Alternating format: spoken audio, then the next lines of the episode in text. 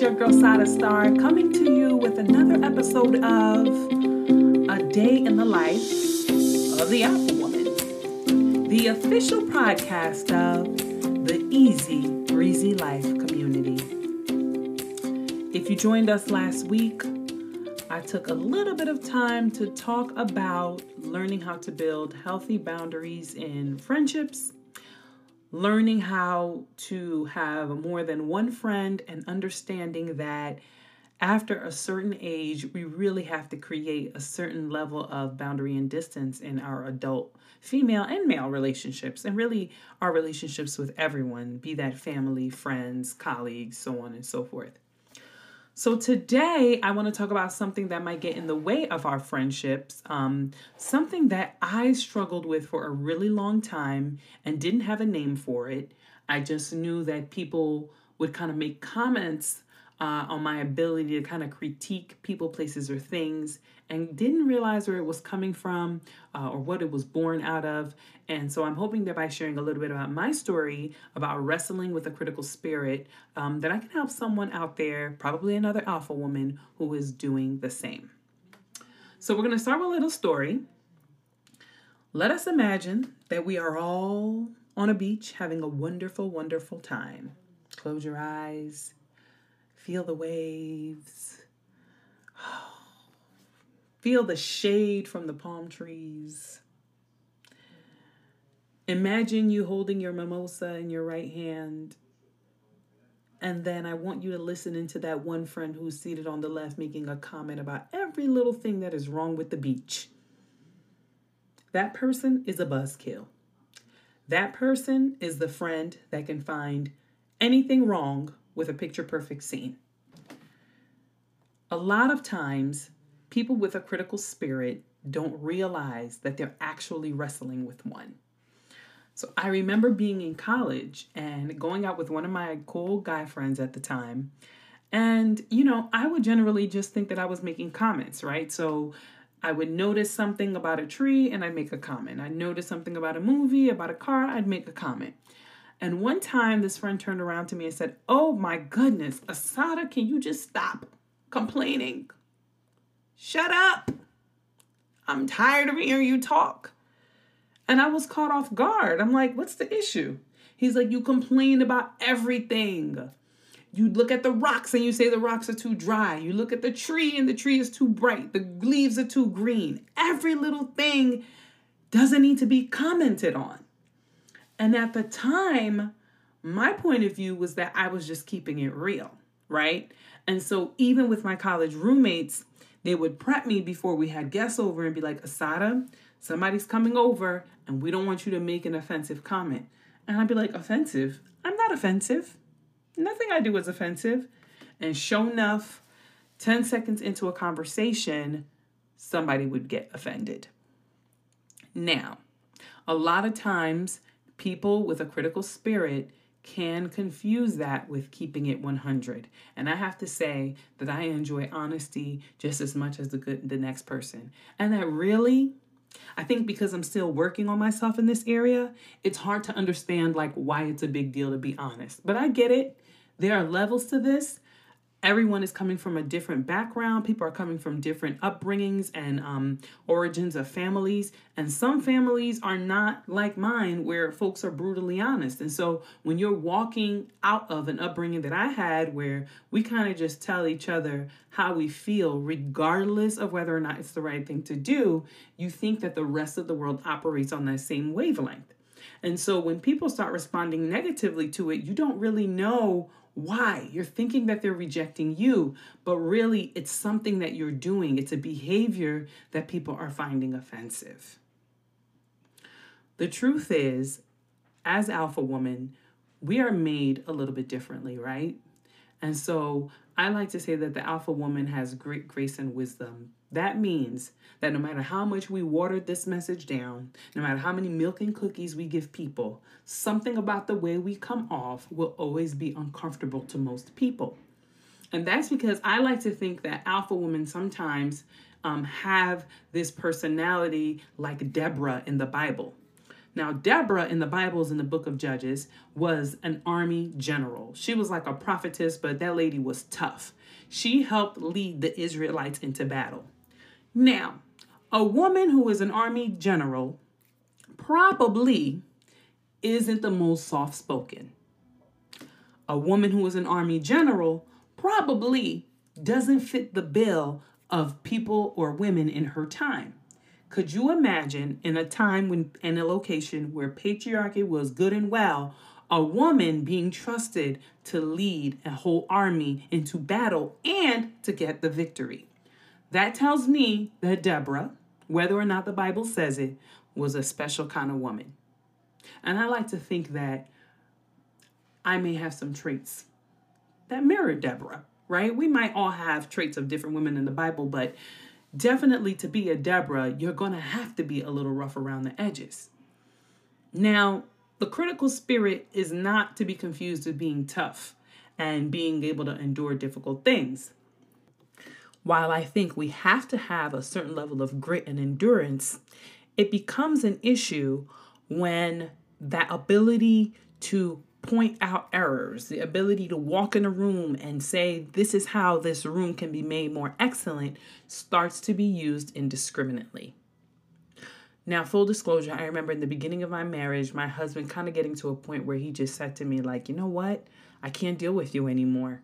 I don't feel like I can be myself. You critique everything about me. You got something to say about the way I dress, the way I eat, the way I walk, the way I talk, my perfume, the cologne, the haircut. It was too much. And he felt like I was always on him. It was always about fix this, fix that, do this one thing. And the truth of the matter is, when you have a critical spirit, you become very difficult to please. One of the ways that you know you have a critical spirit, if you're trying to assess yourself, is it's never quite good enough. It could always be better. The truth of the matter is, every circumstance, every person, every place, every environment can always be better, but it may not always be necessary to comment. And if we feel the need as women or as a person to correct, to address every little thing that's wrong with an environment, one, we're going to be stressed out. The people around us are going to be annoyed and they're not going to want to hang out with us. And people, and, and, and we might think that the reason why people don't want to be around us is because we're so excellent. We want things done a certain way, but it's really not that. It's because you're annoying, sis. It's really not that. It's because the critical spirit is coming off as complaining. So, what are some key ways that you can tell if you are struggling with a key or a critical spirit? Number one, gossip. Huge, huge, huge one. Gossip is very interesting because it's like a group of friends coming together and their time together, rather than being spent on valuing the company of one another, is spent talking about other people. Now, I have a friend who mentioned um, being a part of a group, and every time she gathered with this group, they would simply go through social media and spend their time talking about different women on social media. What kind of no goal having friend group has time to go through other people's social media pages and actually gossip about them? Now, that was kind of outrageous to me because I don't know, maybe I'm really self centered, but when I go on social media, I'm primarily looking for A, um, what's the traffic looking like on my post? Two, what about my friends? What are they up to? And when I'm done, I'm done and maybe I might look for an inspirational quote or something. But I definitely don't have time to go and critique other people's photos, comments, and posts. I don't know, maybe it's tunnel vision, maybe it's being goal oriented. But if you and your friend group, or you find yourself constantly gossiping about situations, people, things, um, issues you can't solve or don't actually concern you, you got to worry that maybe, maybe, just maybe, you're wrestling with a critical spirit. Two, judging situations with only limited information. Now, I have been guilty of this, right? So I have this bias with women that when a person comes up to me and they tell me a story and it sounds like they might have been there might have been an injustice towards them, I automatically believe them. It is the little social worker in me that wants to help the underdog. And every time I feel like there's an underdog, that's whose side I'm on.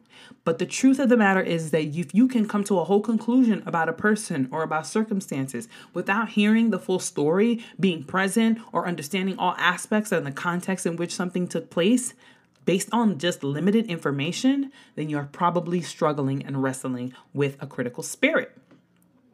The third key slandering others, making derogatory comments. Oh, I didn't like that. I felt like it should have been this way.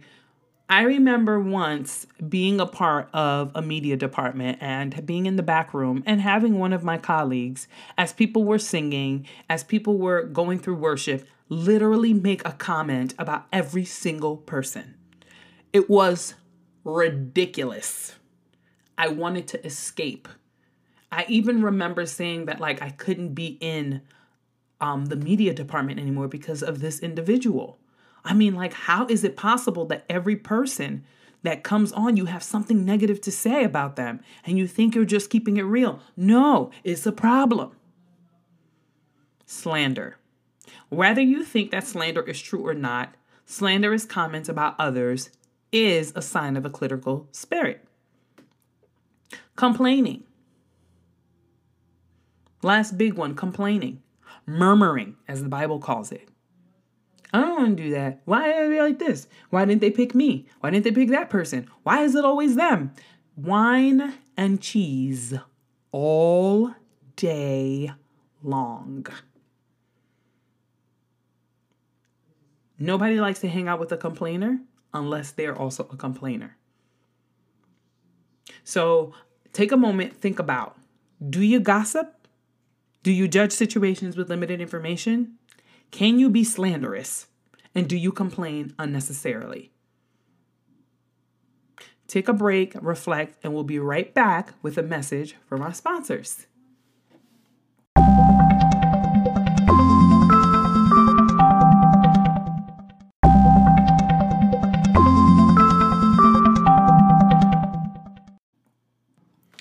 All right, we're back, and today we are talking about a critical spirit. Right before the break, I gave four examples and four ways for you to know that you have a critical spirit. And those were one, gossip, two, judging others, three, being slanderous, and four, complaining. No solutions, no solution driven complaints, just complaining. You see a problem, fix that bad boy. Now, the challenge with the critical spirit is that we really can't get rid of it until we learn or figure out where the internal voice came from that caused us to be critical. For example, it is not uncommon for individuals with a critical spirit to have grown up in a household where no matter what you did or what grades you got, the feedback was always, but you can do better. For example, I was a high achieving student, but occasionally I might get a B plus or a B in math. My father, coming from a West African back, um, background, would most likely give the feedback of, "Oh, you got all A's except for this B plus. Next time I want to see all A's." There was never any acknowledgement of, "Wow, thank you for doing your personal best." It was constantly a reflection and a focus on the fact that we had not reached perfection. And so for my father, perfection was the standard. And so naturally for me, over time, perfection became the standard. So if it wasn't a 4.0, we didn't do the work. Now, the good part of that is that it makes you a high achieving student. The bad part about that is that if you ever fail at anything in life, you now automatically think that you are a failure. And how many of us know that failure is an occurrence. It's not a destination, and it definitely is not an identity. But a critical spirit can sometimes come upon us if our parents are constantly pushing us to be the best, to be better, to be number one, to be top ranking. It, it feeds our internal mind of that if I'm not number one, if I'm not getting the attention, if I'm not the one who's top ranked, then I'm losing. Then the other person is the one who is winning. So now the only way you make yourself feel better is by critiquing the other person who seemingly seems seems to have it more together or to be more successful or to be winning at something that you are not winning at. You got to check the internal messages and voices that came into your head because of parent, guardians, or some influential loved one from your formative years that taught you that a critical spirit was the way to achieve excellence. Perfectionism is not and will never be excellence. Excellence is an attitude, excellence is a spirit. Excellence refers to the kind of energy you bring to a situation. Perfection, however, is impossible. And when you are operating under critical spirit, not only are you critical of others, but you're your own worst critic. And so anytime you try something and you fail at it, you are afraid to try at that same thing again just because you are now afraid of failure and are criticizing yourself. People with critical spirits not only put others down, but they put themselves down behind closed doors. They talk bad about their own skin tone, their own looks, their own hair. Everything about themselves is a critique. I remember being a young girl, and you know, back then being dark skin wasn't cool, and that was a little cool. Thank you, Lupita, for and Viola Davis for putting us in style. But I remember the critical voice of aunts and uncles kind of permeating in my mind that, you know, um, that I should be bleaching my skin as a young girl. And lo and behold, I would go to school and get all these black jokes. So then all of a sudden, being black um, was made to seem like it was something negative. Now, luckily in my case, I never really felt the need to like bleach my skin, right? But it did create this narrative wherein I walked in a room, I would automatically think that people were talking about my complexion. And guess what happened? That mindset attracted. It attracted that vibe. It attracted those attacks and made me more critical of others in a way of being uh, of defending myself without even realizing that I was perpetuating the behavior over and over again. Now, when I finally got to a place, I want to say my second year in college, where I was like, you know what? I like my skin. I'm going to like who I am, and I'm going to be who I am. And whoever doesn't like it can go to the left. The messaging all around me started to change.